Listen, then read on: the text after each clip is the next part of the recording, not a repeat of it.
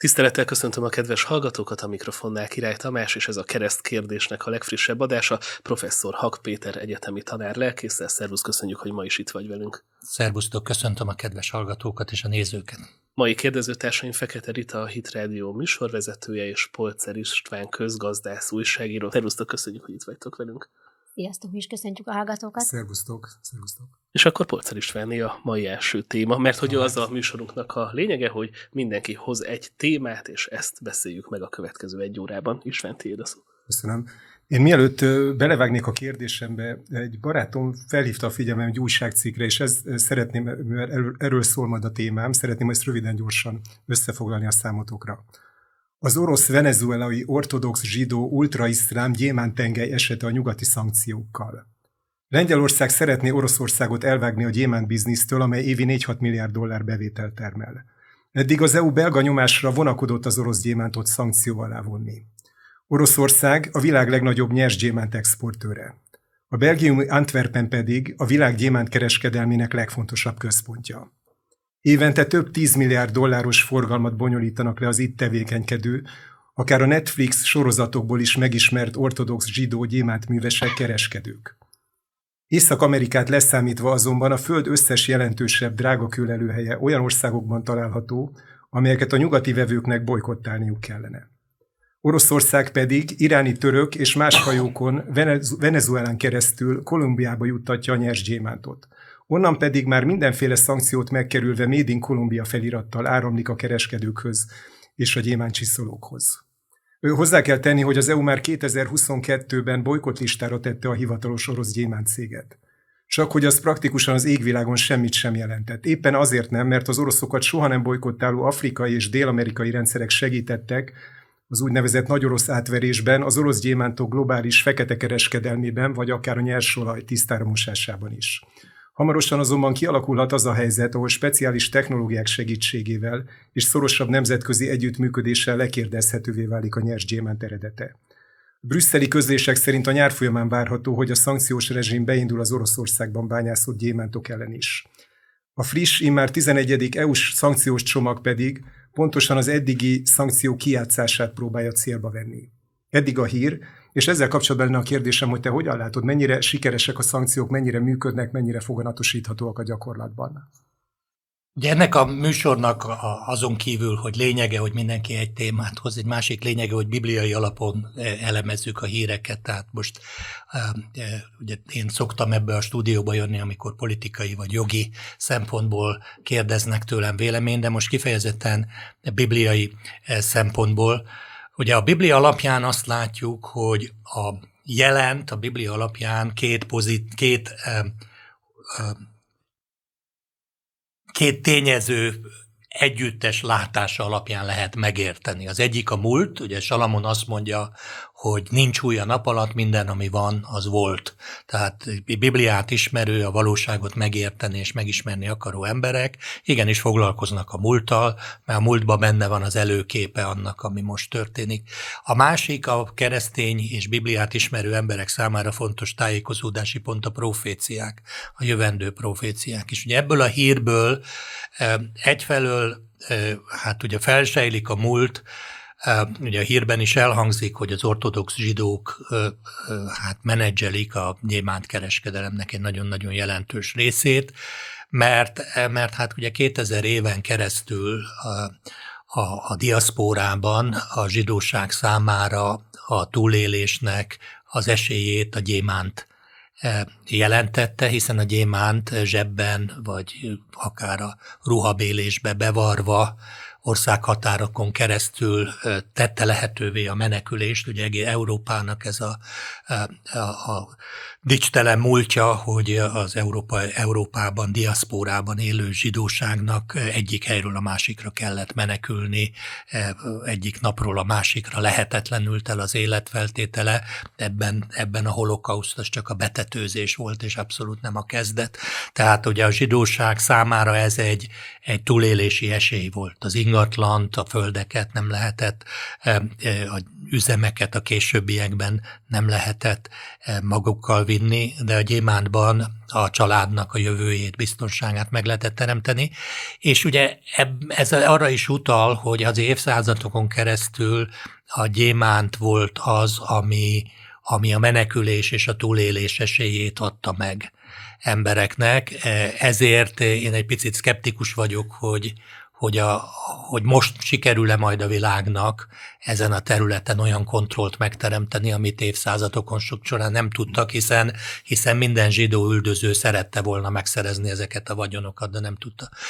Keresztényi vagy bibliát ismerő emberek szempontjából az ortodoxos gyémánt kereskedése az azért is érdekes, mert valójában ők Jézus Krisztusban nem hívő emberként is betöltik, amit Jézus mondott a tanítványoknak, hogy a ti, ti beszédetek legyen igen, igen, és nem, nem. Tehát tulajdonképpen a, a szavahihetőség az az üzletnek az egyik fontos eleme, tehát a, a, az antwerpeni, vagy akár az amsterdami zsidó kereskedők, zsidó, ortodox zsidó, nyémánt kereskedők, dél-afrikai, dél-amerikai ortodox emberek. Tulajdonképpen, hát azt kell mondanom, hogy a, az üzleteiket bibliai alapon teszik, a példa, példabeszédek bocsánat, a Prédikátor könyvében van az ötödik fejezetben, hogy, hogy, hogy ha hogyha ígérünk valamit, azt tegyük meg, jobb nem ígérni, mint ígérni, és nem, meg, nem, meg te, nem teljesíteni,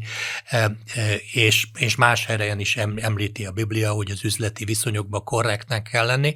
Ugye ezekhez a tranzakciókhoz általában nem kell bankgarancia, nem kell biztosítási szerződés. Mi a biztosíték? Az, hogy megígéri. Honnan tudom, hogy hihetek neki? Onnan, hogy hat generációlig visszamenőleg hihetünk neki, ha megígérték, és hogyha ha ő ezt megsegi, akkor a következő generációkat teszi tönkre, tehát ezért túl nagy a tétje ahhoz, hogy becsapjon valakit egy ilyen jó hírű család, ortodox családnak.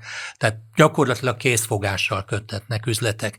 Ez is egy kicsit e, e, e, óvatossá tesz a tekintetbe, hogy ez fog-e működni, hogy ezt kontrollálni lehet, eh, hiszen ezeknek sokszor nincsenek nyomai, tehát nem kerülnek be az internetre, nem az adóhatóságokon keresztül futnak ezek, hanem szóbeli megegyezéseken eh, alapulnak, és itt, itt óriási összegek, tehát nem, nem annyi, mint, mint a macskakölykök árulásánál, amit a piacokon is lehet kapni, hanem, hanem sok milliós összegek forognak, akár csak szóbeli megállapodás alapján. Ugye az ennél fontosabb kérdés pedig az, hogy a jövőből, a proféciákból milyen, milyen perspektíva nyílik, az viszont arra utal, hogy ez a kontroll, ez azért sikeresebb lesz, mint előbb volt, hiszen a, a, a kimenetele ennek a világkorszaknak az a, a jelenések könyvében található antikrisztusi birodalom, a, aminek a Ugye az Antikrisztus bélyegét, azt ezt a Bibliát nem ismerő emberek is tudják, ugye 666, de hát előtte eh, szerepel az, hogy, hogy sikerül az Antikrisztusnak az új világ, tehát egy, egy globális világbirodalomnak olyan helyzetet teremteni, hogy senki nem adhat és nem vehet, csak aki rajta lesz az Antikrisztusnak a bélyege.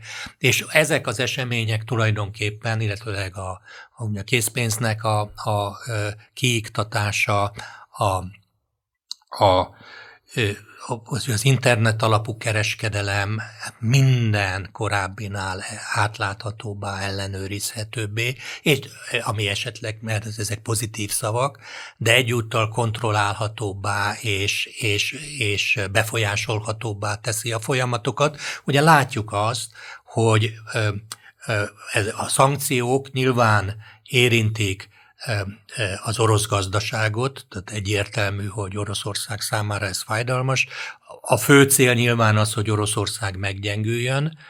A, abban, abban azt nem tudjuk, hogy, hogy, hogy Oroszország ugyanannyira szenved ettől, mint amennyire mondjuk a nyugat szenvedne ugyanilyen szankcióktól. Tehát a, azt azért mindig be kell számítani, hogy a, a, az orosz történelem következtében az ott élő emberek tűrőképessége összehasonlíthatatlanul nagyobb, mint a, mint a nyugati civilizációkban több generáción keresztül jólétben felnövő emberek e, e, helyzete, de az biztos, hogy Oroszországot meg akarják e, ezzel gyengíteni, de közben hát látjuk azt is, hogy ezek a szankciók az ügyben teljesen ártatlan embereket is elérnek, olyanokat, akik adott esetben nem is értenek egyet Putin, Putyinnak az ukrajnai politikájával. Múltkor a BBC-n volt egy hír, hogy egy évtizedek óta Oroszország, vagy évtizedek óta Oroszországot elhagyó Angliában éttermet működtető orosz ember, aki kritikus a Putyinnak, panaszkodott, hogy bolykottálják a vevők az éttermét csak azért, mert orosz. Tehát ugye azért egy új rasszizmus született ebben, az orosz, csak, orosz, csak önmagában az, hogy valaki orosz származású, az úgymond jogot teremt arra, hogy elbocsássák az állásából, hogy a vagyonát, e, e, e, tehát a vagyoni viszonyaiba belenyúljanak, hogy az üzleti vállalkozását korlátozzák. Szóval azért ez is egy előképe annak, ami be fog következni, hogy aki nem áll be a rendszerbe, az, az komoly hátrányokat szenved már most, és ugye ennek a végső kifutása lesz a jelenések könyve alapján, hogy az egész társadalom elfogadja, azt, hogy hát persze, akik, akik ilyen gonoszok, és mindig meg lesz az aktuális gonosz, a végén nyilván Izrael újra hat, hatványozottan a gonosz szerepébe kerül, tehát az a világbirodalom, ami kialakul, kialakulóban van, az, hogy az egyik ellenséget keresi a másik után. Ugye pár évvel ezelőtt voltak ellenségnek kijelölt országok, ugye most Oroszország, a következő előre látható, hogy Kína lesz, és, és utána majd következik, következik majd Izrael is, hiszen ez a proféciáknak a kifutása. Az, hogy ez így be fog következni, abban a proféciák alapján biztosak lehetünk, hiszen abban a könyvben, amiben ezek megjelentek, minden előző profécia pontosan beteljesedett. Legfeljebb az idő sík az, ami kérdés, hogy ez most pár éven, vagy egy-két évtizeden belül következik be.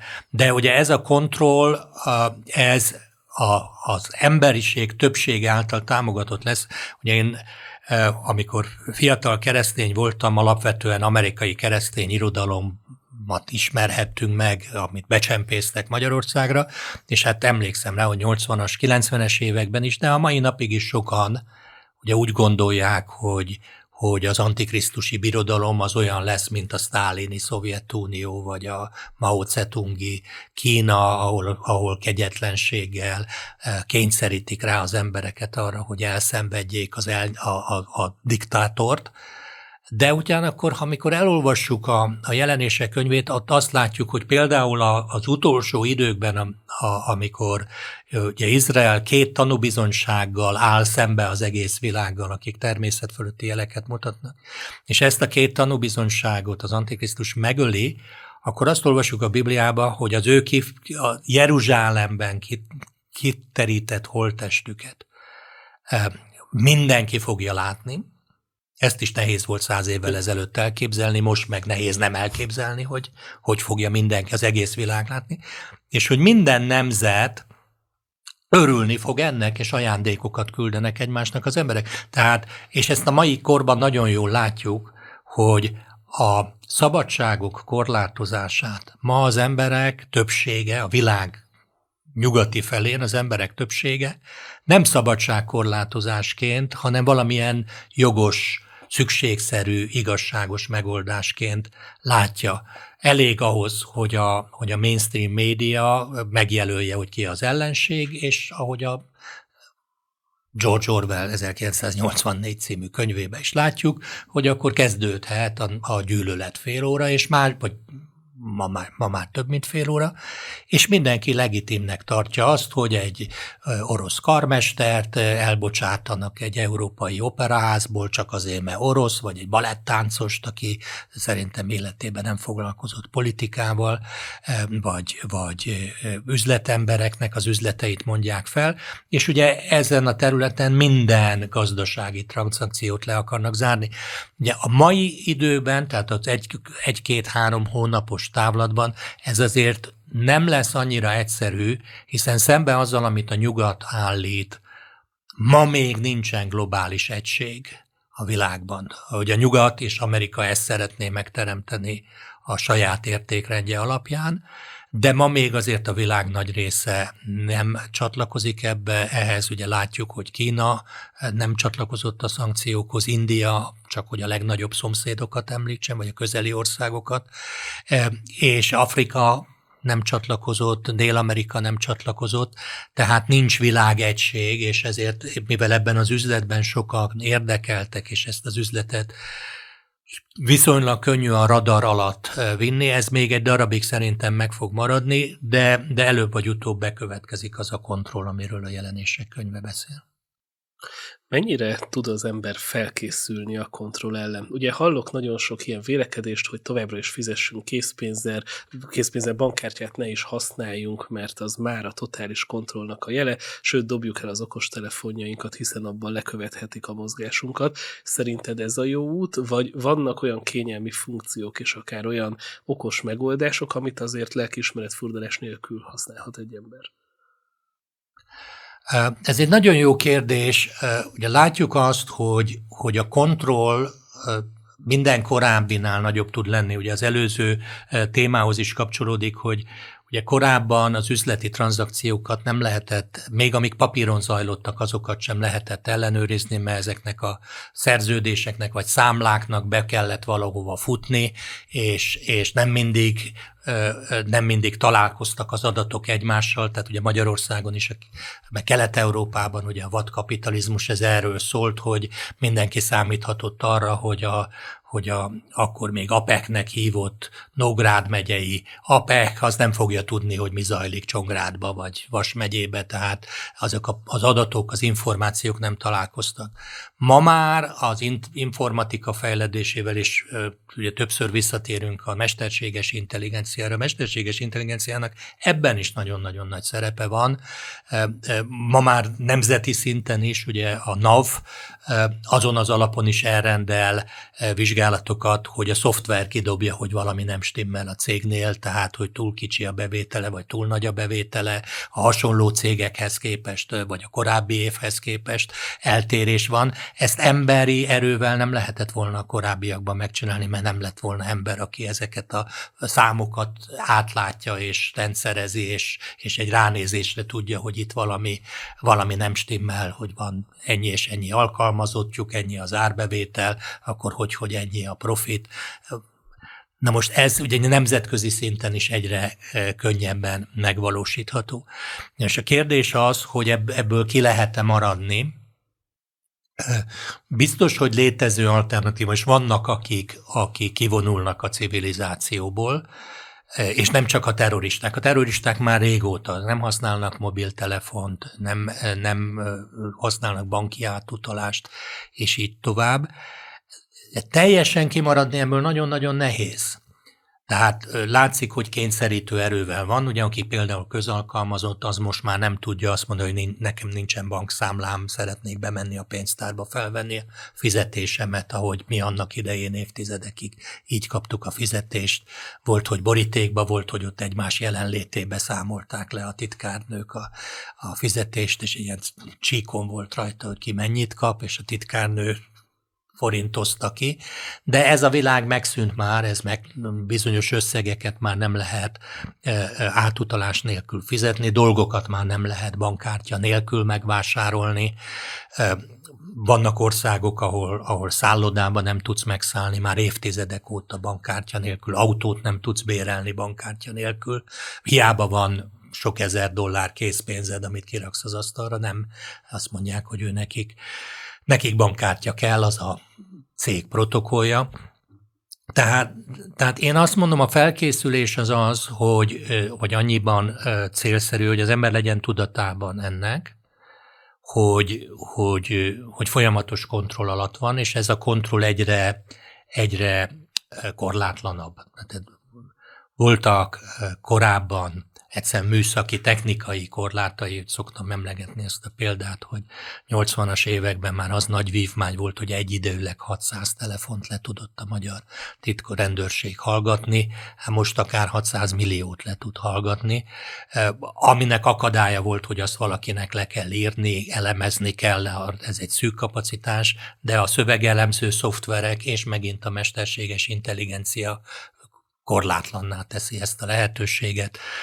Tehát az egyik, hogy ennek a tudatában él az ember, a, és, és ebben én egyetértek, hogy ahol tud, ott, ott védekezik. Tehát, hogy nem nem, nem fog valamilyen neofita lelkesedéssel beledobni mindent ebben a dologban, meghagyja a készpénzt, ahol tud. A telefonálást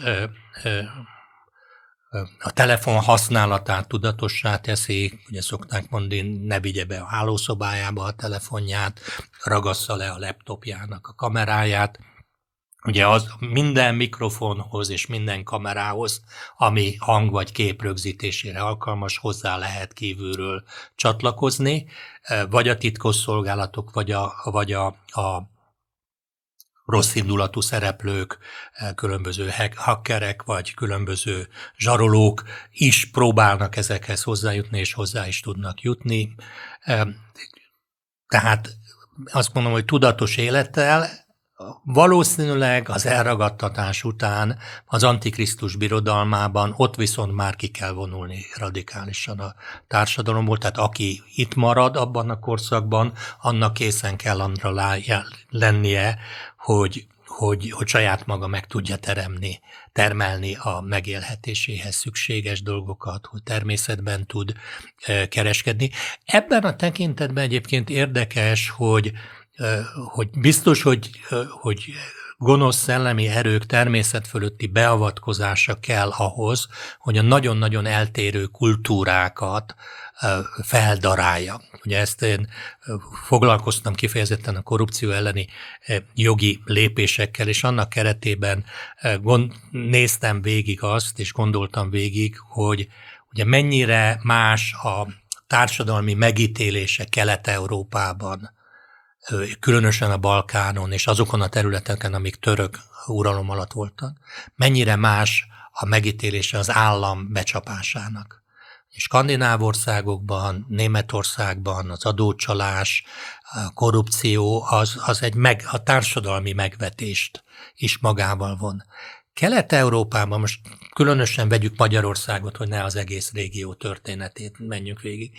Magyarországon a, 1526 óta, Mohács óta mondhatom így, Mohács óta a, a történelmünk 98%-ában az állam külső elnyomó volt.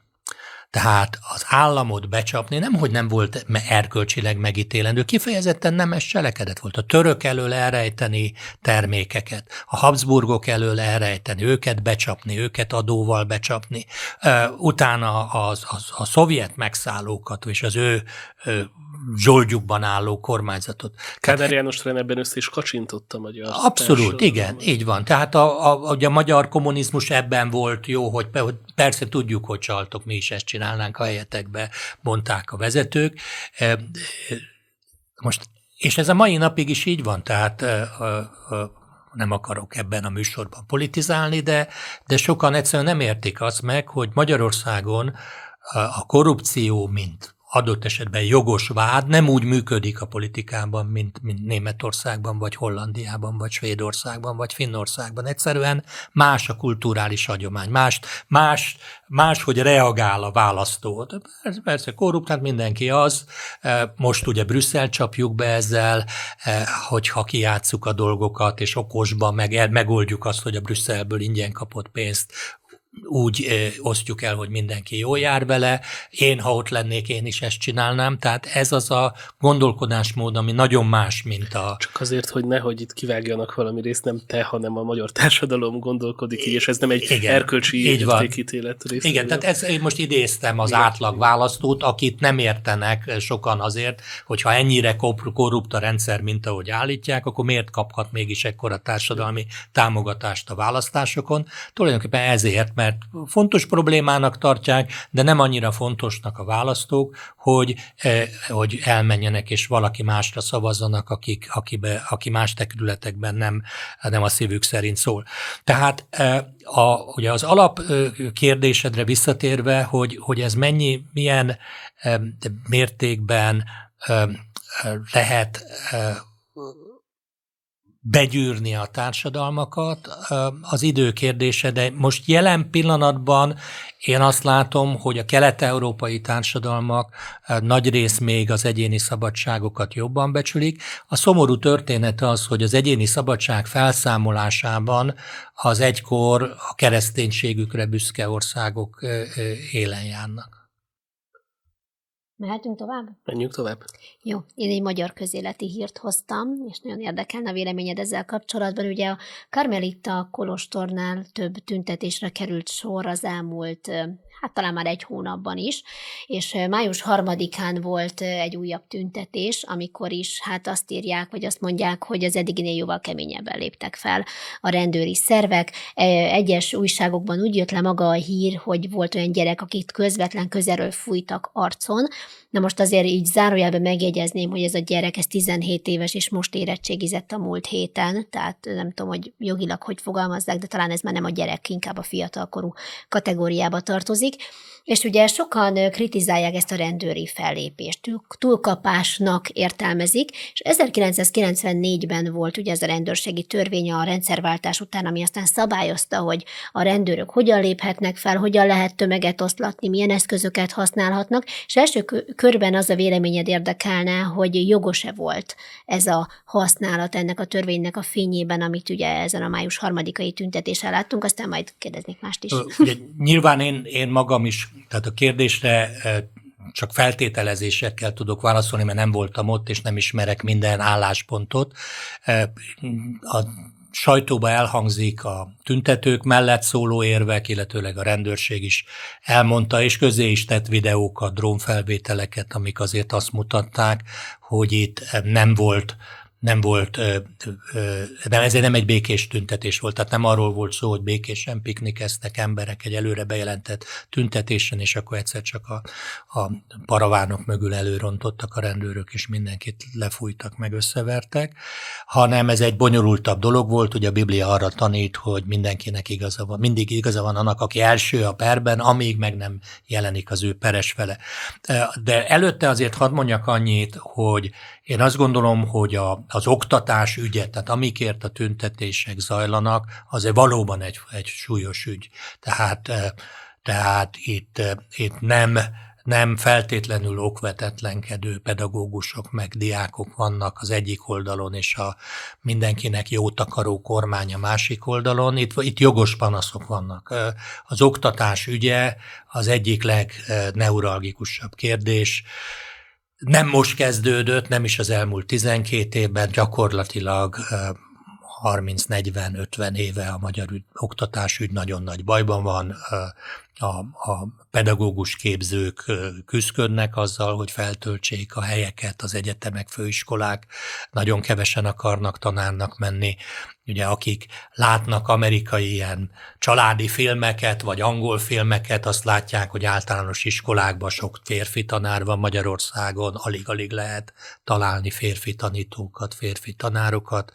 A tanárok fizetése nagyon-nagyon gyalázatos, tehát tényleg árufeltöltőnek lenni bevásárló központban sokkal jobb jövedelmet, vagy buszsofőrnek lenni sokkal akár dupla jövedelmet ígér, és ez egy, ez egy, nagy, ez egy nagyon szomorú helyzet, és hogy ez ellen tiltakoznak, ez ellen fellépnek, az szerintem ok, indokolt és jogos.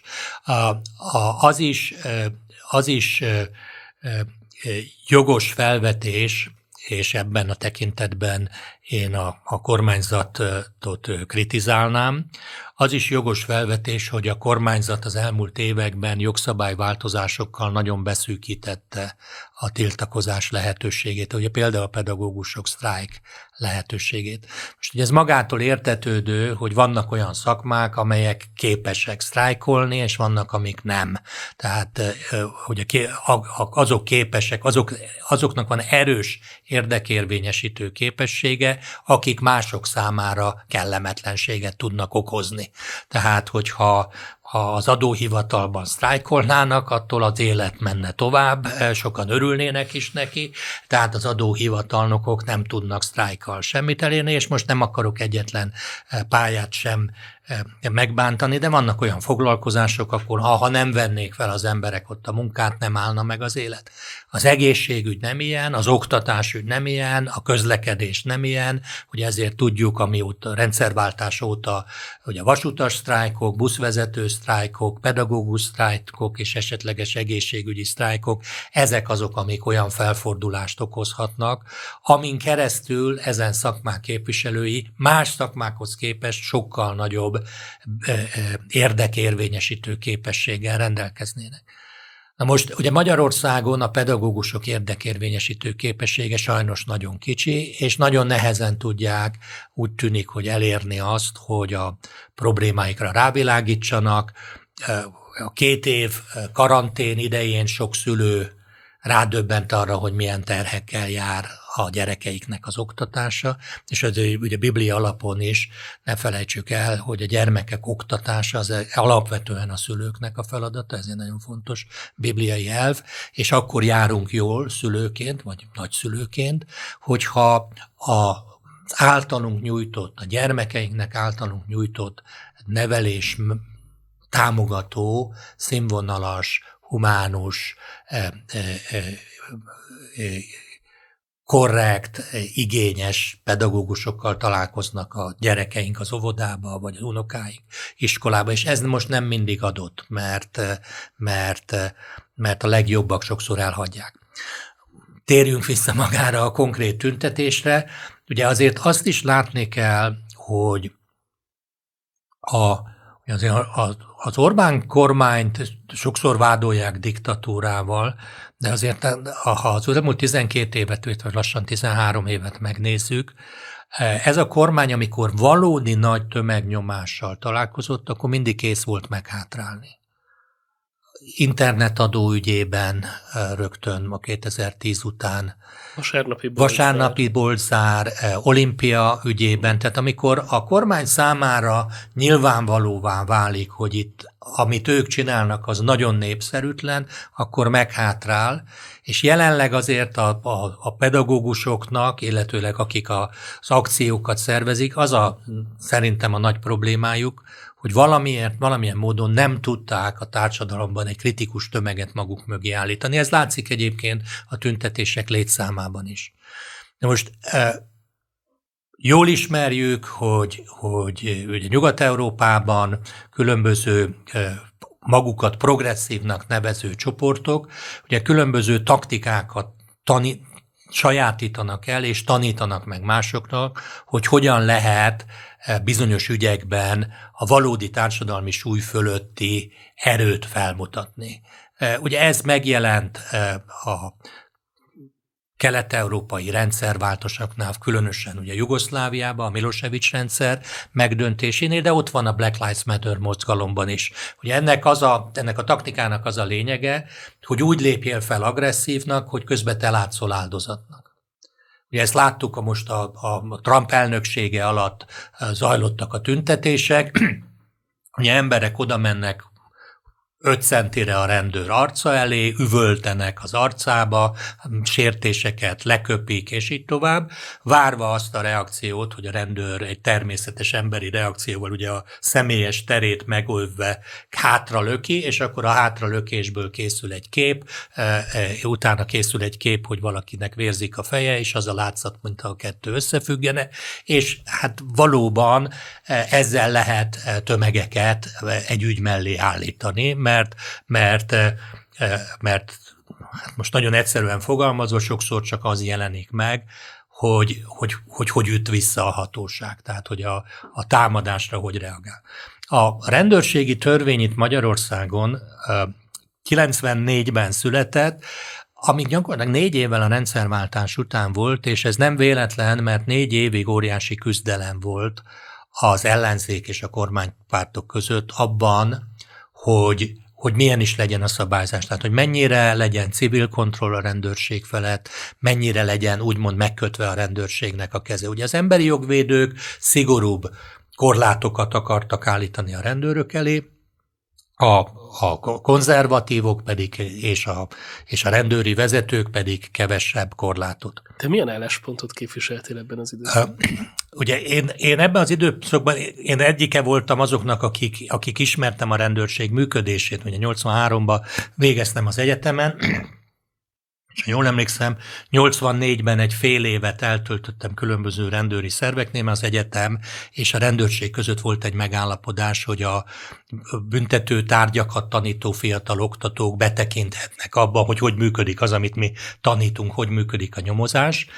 E, ugye egy országos rendőrfőkapitányságon, budapesti rendőrfőkapitányságon, ifjúságvédelemnél, bűnügyi technikai intézetnél, kerületi kapitányságon voltam, tehát jártam ki járőrökkel, vagy szemlebizottságokkal, betörések, halál, emberülések, életeleni cselekmények helyszíneire, és úgy belülről megértettem, hogy hogy működik a rendőrség. Ugye erre az időszakra az volt jellemző, hogy a rendőrségről volt egy törvényerejű rendelet, ami másfél oldal volt, volt egy két és fél oldalas miniszter tanácsi rendelet, és minden más, hogy a rendőr mikor igazoltathat, mikor használhat kényszerítő eszközt, mikor használhat fegyvert, azt a rendőrség szolgálati szabályzata rendezte, amely titkos volt. Tehát az állampolgár nem ismerhette, hogy milyen szabályok vonatkoznak a rendőrre. Most ugye 90, 90-ben, ha akkor sikerült volna elfogadni egy törvényt, akkor szerintem sokkal erősebb kontroll lett volna a rendőrség fölött. Ugyanis a, a jogosság és az indokoltság az a magyar joggyakorlatban 34, tehát a jogszerűség és az indokoltság a szinonim fogalom. Rendszeresen, amikor rendőri visszaélések gyanúja felvetődik, akkor az a vád, hogy hát a törvényes, törvényesen jártak el, mert a törvény lehetővé teszi, hogy használjanak kényszerítő eszközt eh, ilyen és ilyen feltételekkel. De az soha, azt nagyon ritkán nézik, hogy akkor ez, ez szükséges-e, arányos-e. Ugye 2016-ban, amikor gyakorlatilag a rendszerváltás után először történtek igazán erőszakos tüntetések, akkor ugye az akkori ellenzék nyomására létrejött egy panasztestület, egy független rendőrszeti panasztestület, angol mintára, ahol ez nagyon erős testület, és ez jól is működött az első időkben, de 2010 után elhalt, és mostanra a feladatait átadták az Állampolgári Jogok Országgyűlési Biztosának, és hát gyakorlatilag hát teljesen eltűnt a nyilvánosság elől, hogy mi történt. Miközben előtte voltak olyanok, hogy, hogy jogosnak vártak például a panaszt a, a panasztestület, hogy a, az előállításra, vagy az elfogott, az otthonába elfogott gyanúsított, ugye fel akart öltözni, hogy ne alsó neműbe vigyék ki az udvarra, és ezt nem engedték meg neki a rendőrök, és utána a panasztestület azt mondta, hogy ez teljesen indokolatlan volt, meg lehetett volna engedni neki, hogy felvegyen egy ruhát, vagy rá lehetett volna adni valamit, és nem, lehet, nem volt indokolt a megszégyenítés, és egy sor ilyen határozata volt a panasztestületnek, amit nyilvánosságra is hoztak, és ez egy abban az időben a rendőrség is tanulmányozta, és tanították is a rendőröknek, hogy ezekre figyeljenek. Ez az utóbbi időkben megszűnt. De ezzel együtt, ami, ami a miniszterelnöki hivatalnál történik, csak azok kedvéért, akiknek nem feltétlenül tudják, hogy a karmeliták korostor az, az nem egy spirituális épület Magyarországon, hanem a végrehajtó hatalomnak a központja. Ugye a, karme, a, a, a, várban, a miniszterelnöki hivatal előtti tüntetésnél Amennyire én jól tudom a, a, a körülményeket, ez egy előre be nem jelentett tüntetés volt, ami a gyülekezési törvény alapján nem legális.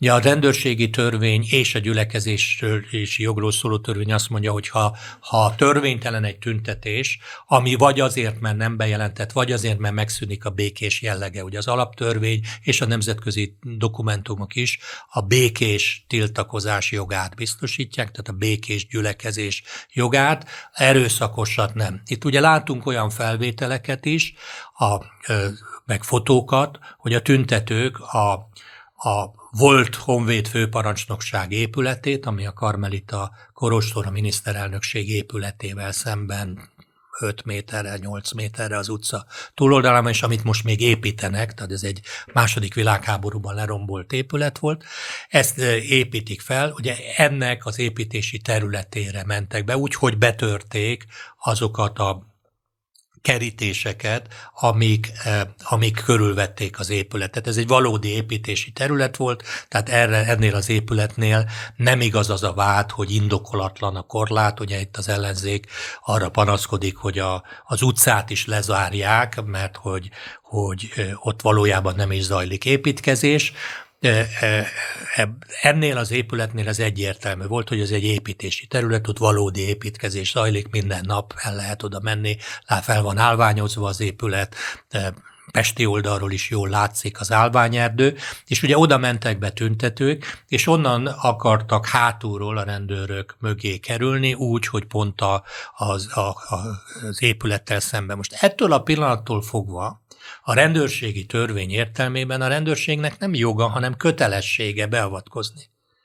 Tehát a, a, nem létezik a világon olyan rendőrségi törvény, amely azt mondja, hogy a rendőr felszólít valakit, hogy hagyja abba, és az nem hagyja abba, akkor a rendőr azt mondja, hát jó, hát akkor csinálja. Csak vigyázzon magára. Tehát ilyen elképzelhetetlen. Ha ott az intézkedő tehát a helyszínen jelenlévő rendőri egység parancsnoka nem tesz valamit, hanem hagyja, hogy a dolgok menjenek tovább, akkor őt minimálisan a, egy fegyelmi felelősség, de akár egy katonai bűncselekményért felelősségre vonhatják.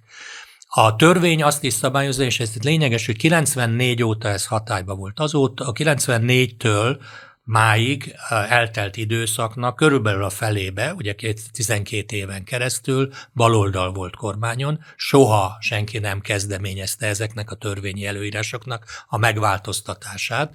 Az ellenzék valószínűleg nem szavazott volna ellene, hogyha szigorítják a szabályokat, de az a szabály, hogy a rendőr először felszólítja a jogsértő magatartást tanúsító szemét, hogy hagyja abba a magatartását, és ha nem hagyja abba, akkor a törvényben felsorolt kényszerítő eszközöket alkalmazhat. Azt is rögzíti a törvény 94 óta, hogy a rendőri intézkedés jogszerűségét valós időben nem lehet vitatni. Tehát nincs, nincs olyan, hogy elkezdünk tárgyalni, hogy szerintem jogellenes, amit tesz.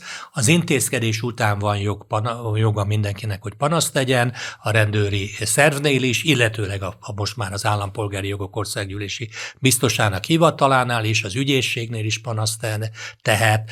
Tehát miután megtörtént az intézkedés, Utána lehet a jogszerűséget.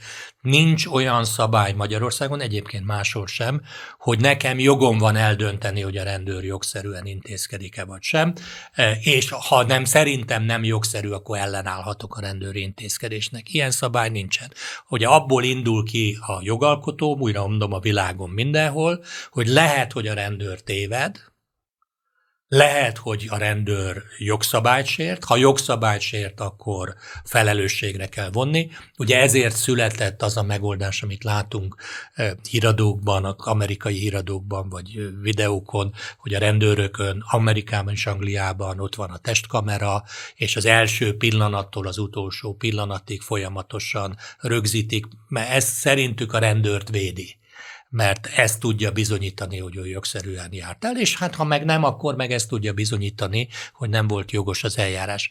E, itt is azért valóban, hogy a sajtóban is láttam, hogy, hogy akik sérelmezik, azt mondják, hogy, hogy le mindenről van felvétel, de a rendőrségnek is mindenről van felvétele, tehát azt egyébként a törvény lehetővé teszi, hogy ilyenek, ilyenkor a rendőrség rögzítse, hogy mi történt. Tehát ha a rendőrség felszólít egy csoportot, vagy egy tüntető tömeget, hogy hagyják el a helyszínt, akkor el kell hagyni. Ha nem hagyják el, akkor újra fel kell szólítani, hogy hagyják el, mert ha nem, akkor kényszerítő intézkedés alkalmazása történik, és ha akkor sem hagyják abba, akkor a rendőr jogszerűen alkalmazhatja a kényszerítő intézkedést akkor is, hogyha az illető nem erőszakos. Tehát a, a törvény nem írja elő, hogy csak erőszakra lehet erőszakkal, tehát hogyha a rendőr megállít valakit az utcán, hogy igazolja magát, és az illető azt mondja, hogy miért akar engem igazoltatni, és hát ugye erre a rendőrnek nem kötelessége válaszolni, kéri, hogy igazolja, azt mondja, nem igazolom, akkor a rendőrnek a következő lépés, hogy elő kell állítani. Ha nem akar beülni a rendőrautóba önként, akkor fizikai erővel beteszik úgy, hogy az illető a kisújját nem emelte fel senkire. Tehát a törvény azt mondja, hogy felszólítás, utána fizikai kényszer, utána ugye gumibot alkalmazása, elektromos sokkoló, e, karlap, rendőrbot fel van sorolva a törvénybe, e, vegyi eszköz, ugye ezek a, a, az ingerlőgázok, paprikaszpré vagy könygáz alkalmazhat a rendőr a felszólítás után. Most ugye abban a pillanatban a rendőr azt mondja, hogy ha valamit nem csinálok, utána nem csinál meg a megszólított, a, akkor kényszerítő eszköz fog következni, abban a pillanatban a rendőri intézkedés jogszerű, utólag újra lehet erre panasztal élni, hogy, hogy talán kevesebb is elég lett volna, de ezt, e, ugye ezt részint az ügyészség is vizsgálja, ilyenkor kötelezően a felettes is vizsgálja,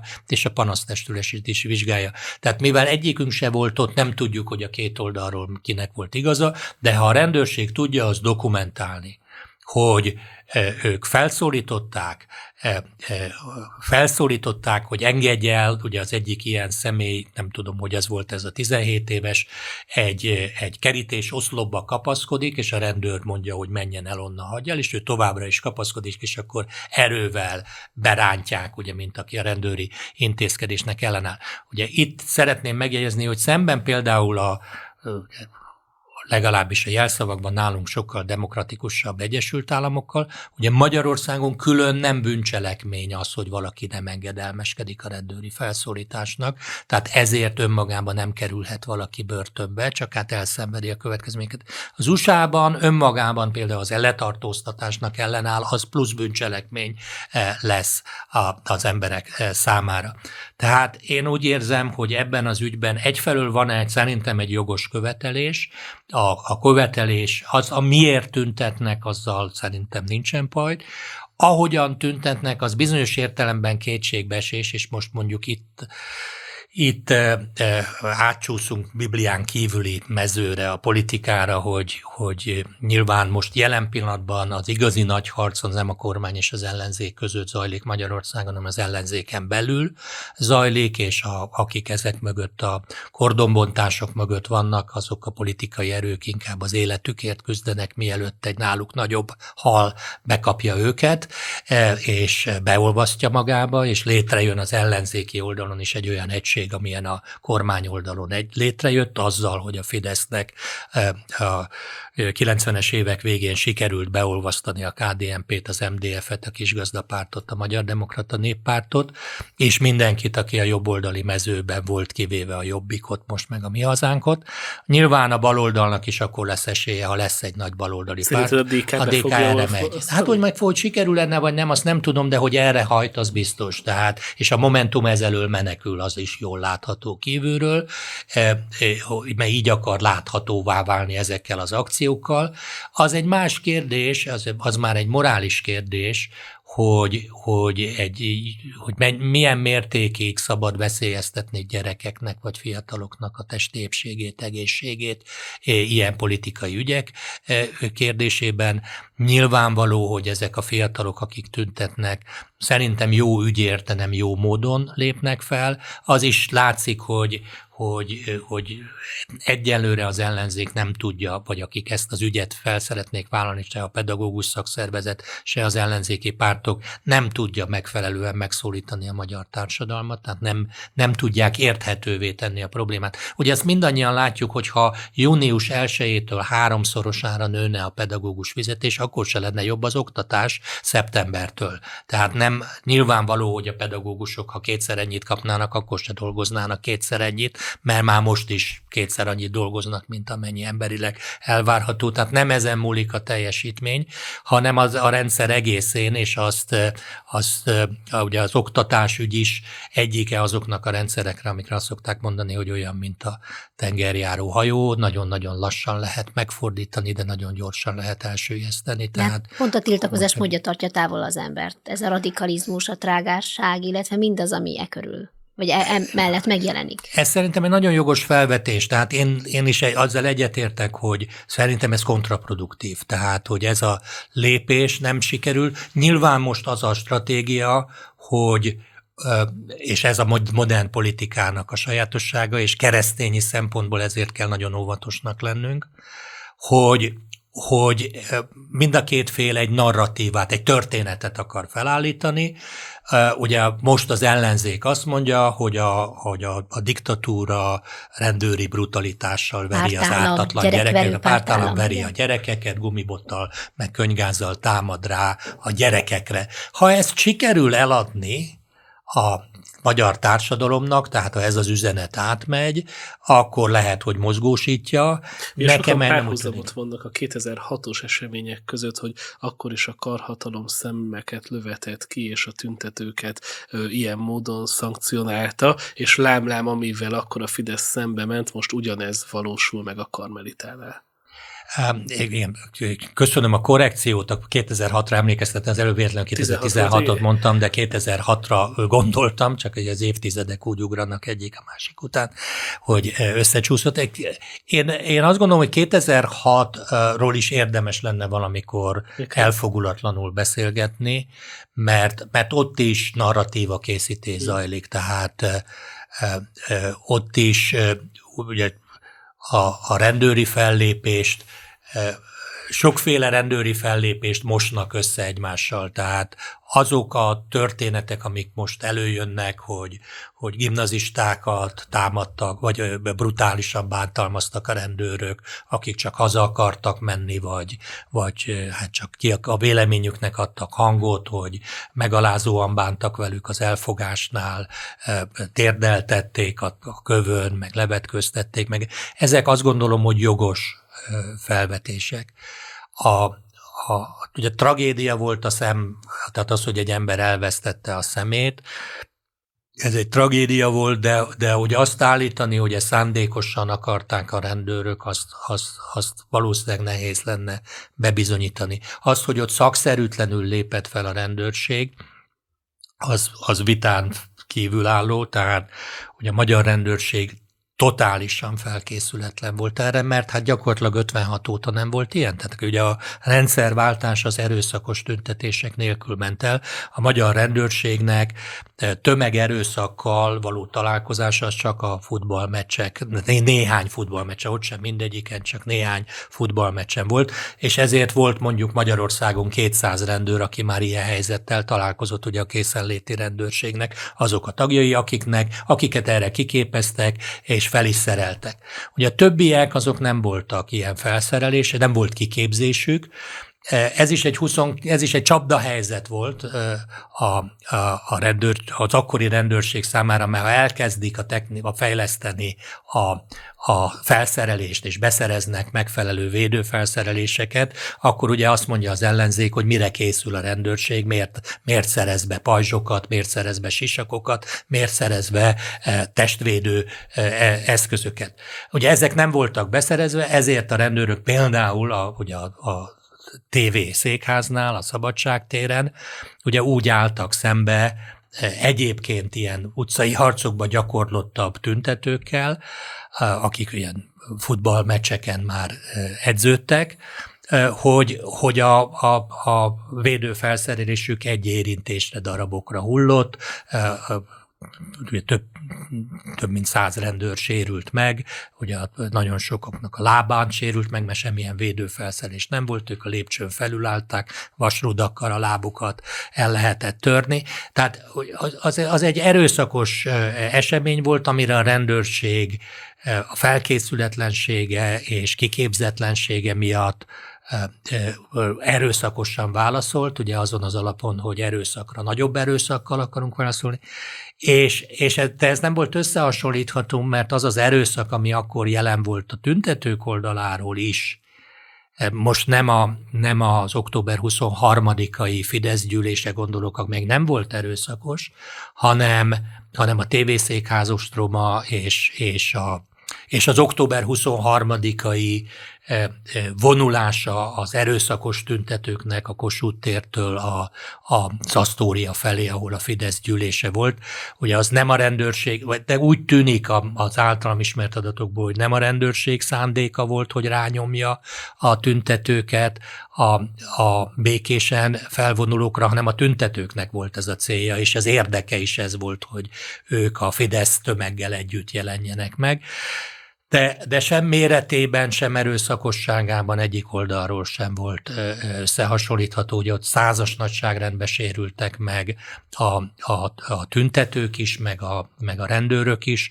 Most nem tudunk ilyen méretű sérülésről. Mindenki, aki megsérült, a szomorú, de... De, de más az, hogy valakit közvetlen közelről fújnak arcon, meg más az, hogy megverik. Meg, meg más az, hogy megverik, meg, meg megalázzák, meg más az, hogy úgy, tá, úgy támadnak rá, hogy nem tud ellene védekezni, mert ugye 2006-ban voltak olyan esetek, amikor a rendőrök beterelték egy utcába a tüntetőket, és utána elvágták a menekülési utakat, e, meg, meg e, ehhez hasonló esetek voltak, meg úgy keveredtek bele emberek egy rendőri intézkedésbe, hogy nem tudták, hogy ők rendőri, tehát hogy, hogy műveleti területen vannak, hogy ezeket a szakkifejezéseket nyelveket használjuk.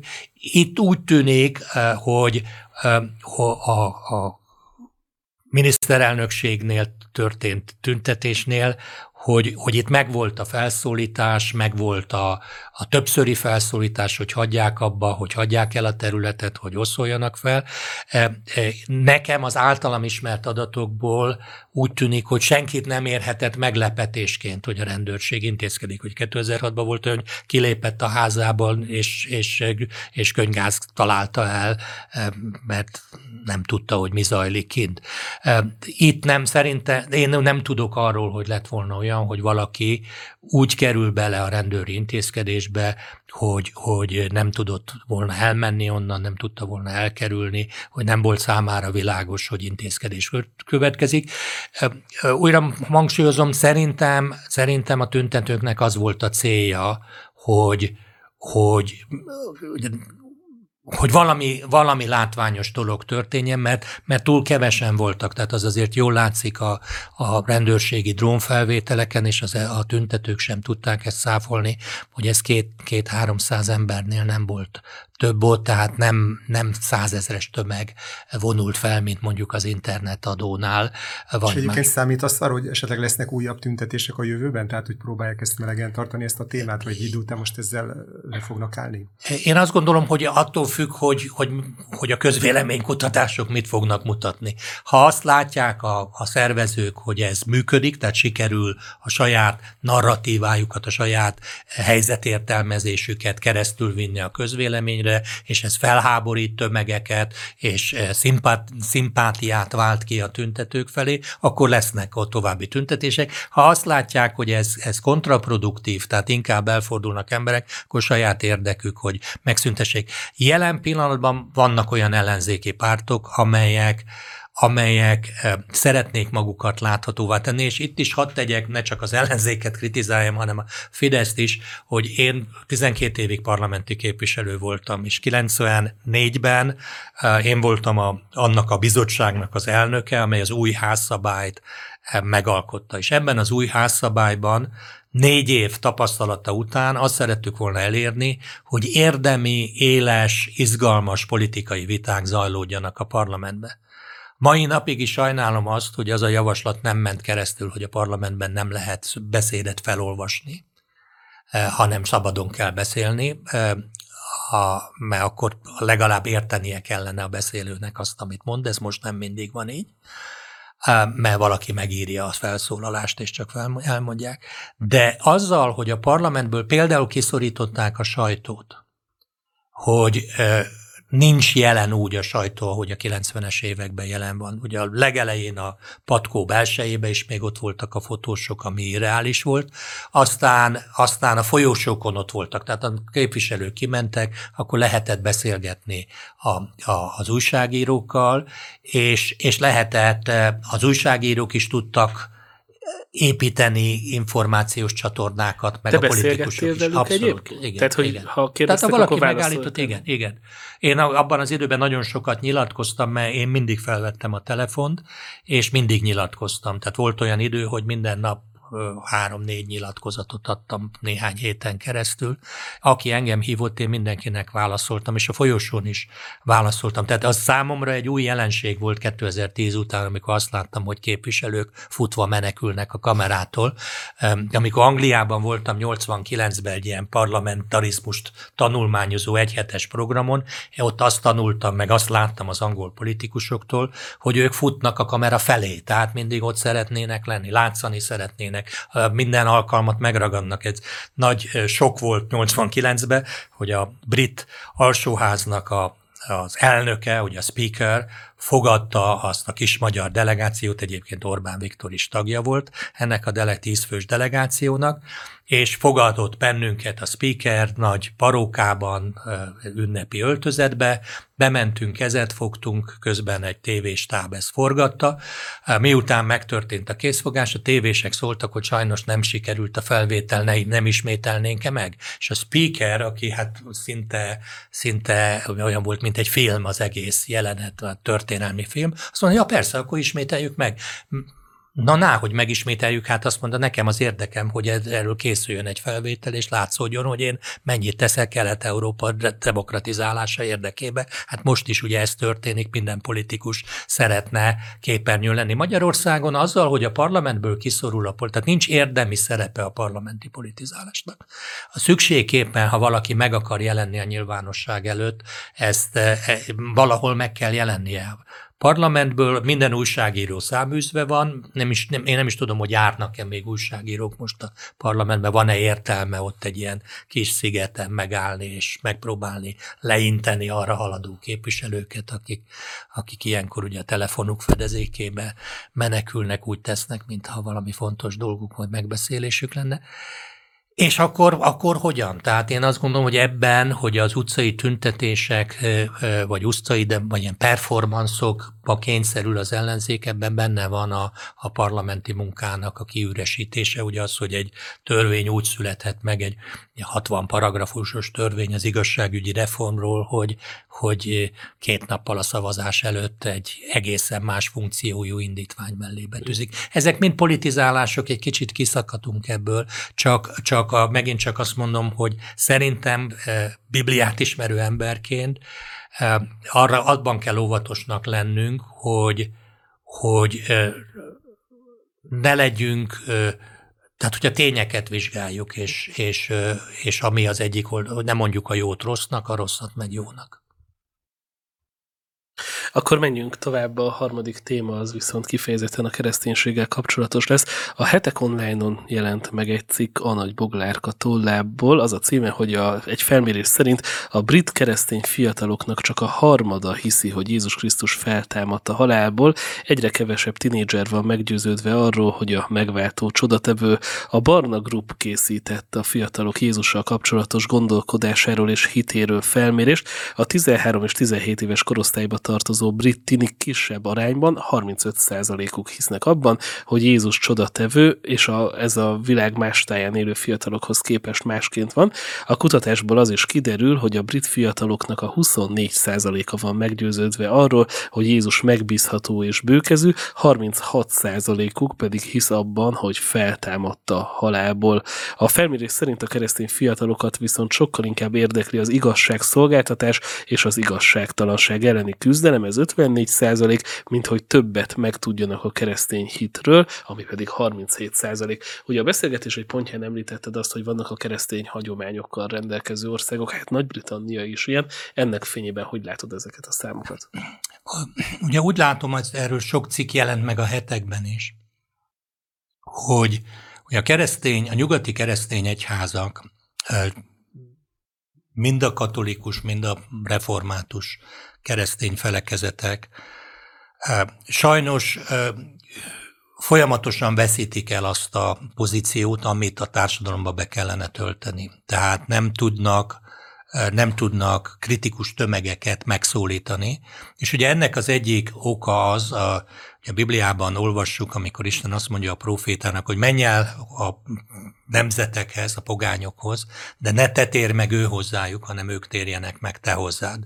Hogy a keresztény egyházak a szolgálatukat társadalmi elvárásokhoz kezdik igazítani a, az Isten beszéde helyett a, a nagy jelszó a szeretet, e, és többnyire a szeretet jelszava alatt törvénytelenségeket, elnézését akarják, és teljesen figyelmen kívül marad az, hogy az, a Bibliában Jézus azt mondja, hogy azt szeret engem, aki az én parancsolataimat megtartja.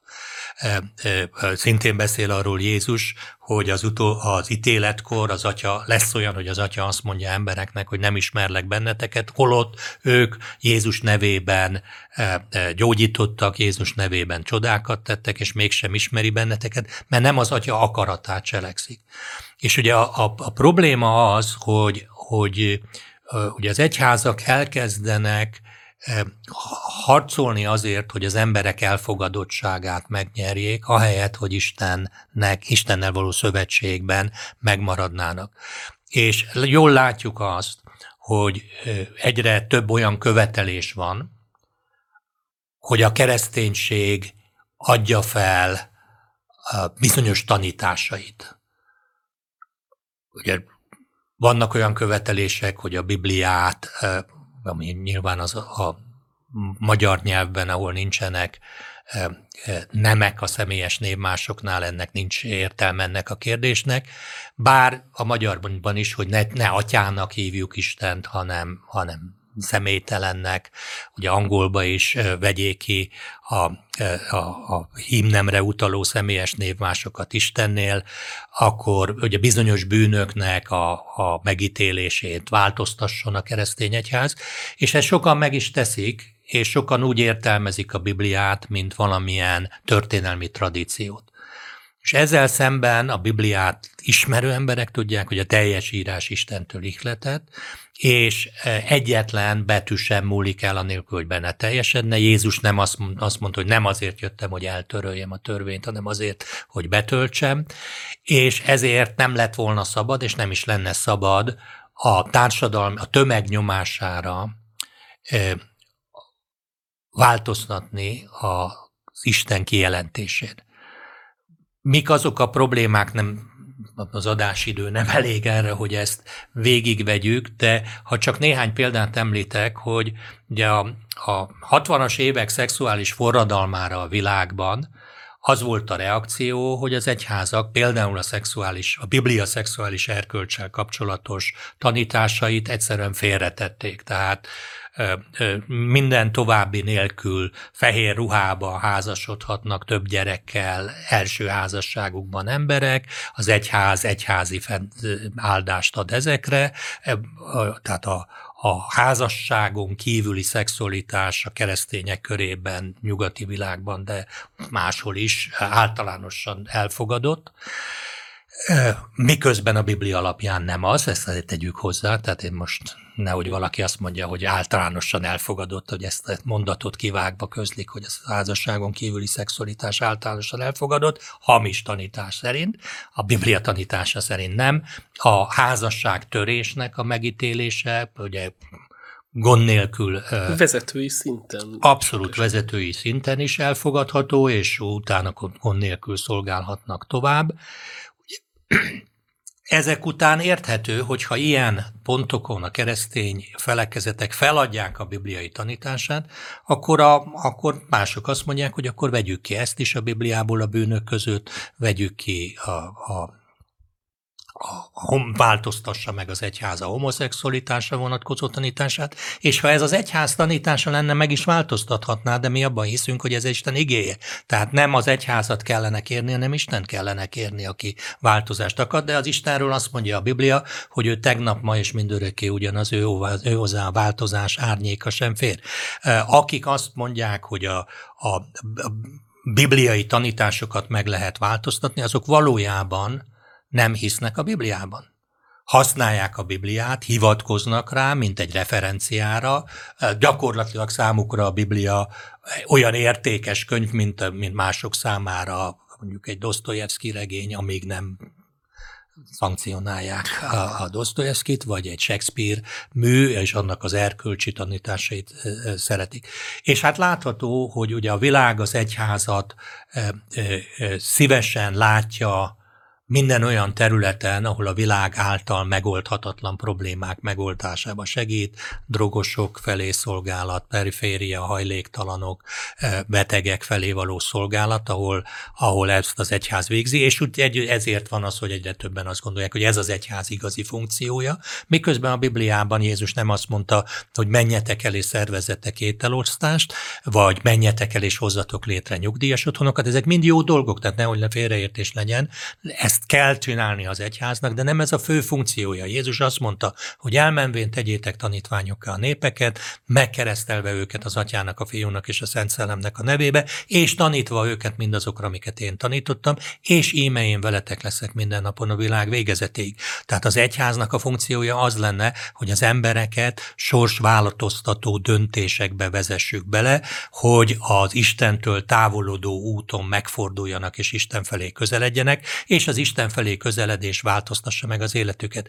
Ez a közeledés azon a hiten alapul, hogy Jézus a szabadító, ő vette el a bűneinket, azon a hiten alapul, hogy van feltámadás, azon a hiten alapul, hogy Isten megítél mindenkit az ő cselekedetei szerint, ezt a Róma levél második részében világossá teszi, hogy a jó cselekedeteknek jó jutalma van a rossz cselekedeteknek már a földön is, és az örökké valóságban eh, rossz következménye van, és, és ebben azért hiszünk, mert tudjuk, hogy Jézus feltámadott. Ha, ha, ha feltámadást kihagyjuk a Bibliából, ha, el, ha nem hisszük el, hogy Jézus az első zsenge, aki feltámadott, akkor Pálapostól azt mondja, akkor mindenkinél hitványabbak vagyunk, akkor teljesen értelmetlen a hitünk.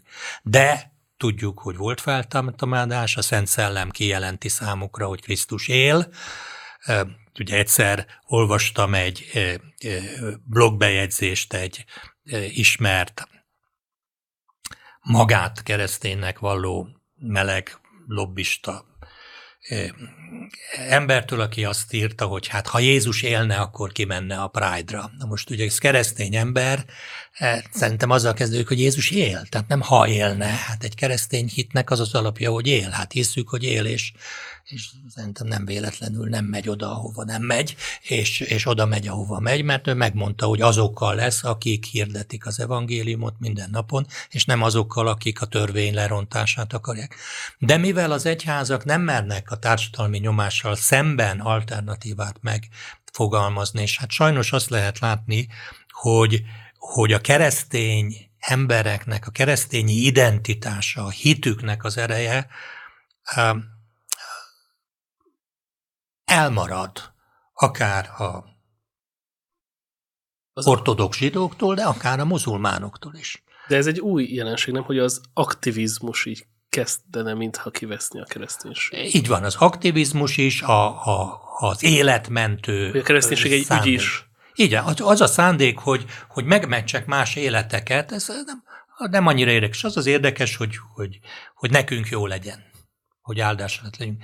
De az, hogy mi van a többiekkel, hogy mi lesz velük, az, az valahogy a, az utóbbi időkben kezd kiveszni a kereszténységből, és még egyszer mondom, a ragaszkodás az Isten beszédéhez. Hogyha Isten valamire azt mondja, hogy rossz, akkor én nem mondhatom rá, hogy jó, mert átkozott az, aki a rosszat jónak mondja, és ha valamire Isten azt mondja, hogy jó, akkor nem mondhatom azt, hogy ez egy rossz dolog, mert az is átkozott, aki a jót rossznak mondja. Tehát e, itt e, ez az eredmény, ez tulajdonképpen egy tükör az egyházak számára, és a mulasztásukra mutat rá, hogy a hitnek a lényegét nem tudják megosztani a követőikkel. Úgy tűnik, hogy akkor ezek a, ezek a viták ugye beléptek a felekezetekbe, az egyházba, és a korszellem, ez a kultúra, amiről beszélsz, hogy és, valakit és, már ugye meg is osztát vannak egyház, vagy ugye felekezeti szakadások abszolút. is. Várod azt, hogy újabb ilyen szakadások lesznek, vagy esetleg abszolút, ezt ki tudja biztos. szorítani az egyház magából Nem, ezeket lesznek újabb szakadások, e, ugye kiszakadás is lesz a Nagy Babilonból, ugye azt látjuk a proféciákban, és, és látjuk azt is, hogy az egyházakban is ugyanaz a, a, a, e, a e, jelenség reprodukálódik, ami Jézus Krisztus elítélésekor Pilátus előtt volt. Ugye a Bibliában látjuk, hogy Pilátus igazából nem akarja elítélni Jézust, hanem a, a, a tömegnyomásra teszi meg. Tehát amikor a tömeg elkezdi üvölteni, hogy barabás, barabást, akkor Pilátus ennek engedés. Szerintem a tömegnyomás, tehát a világnak a tömegnyomása a Pilátusi szinten lévő hívőket, azt abban nyomja, hogy akkor engedjünk ennek a tömegnyomásnak, mert mégiscsak kellemetlen, hogy, hogy, hogy a társadalmi megítélésünk romlik, eh, hogy a tömegkultúrában eh, nyilván, a Biblia az alapján nyilvánvaló bűn, bűnökben élő emberek rendkívül fel vannak magasztalva, és alig-alig látsz olyan embert, aki ha, akár filmekben, akár a közvéleményekben, újságok címlapján, eh, akik, eh, akik a bibliai erkölcs szerint élnek, és a társadalomban mintaként mutatják be őket. Ez volt a keresztkérdés mai adása. Nagyon szépen köszönjük Hak Péternek, hogy itt volt velünk, és kérdező társaim nevében, Fekete Rita és Polcer István nevében is búcsúzunk. Két hét múlva ismét jelentkezünk viszontlátásra, viszont hallásra.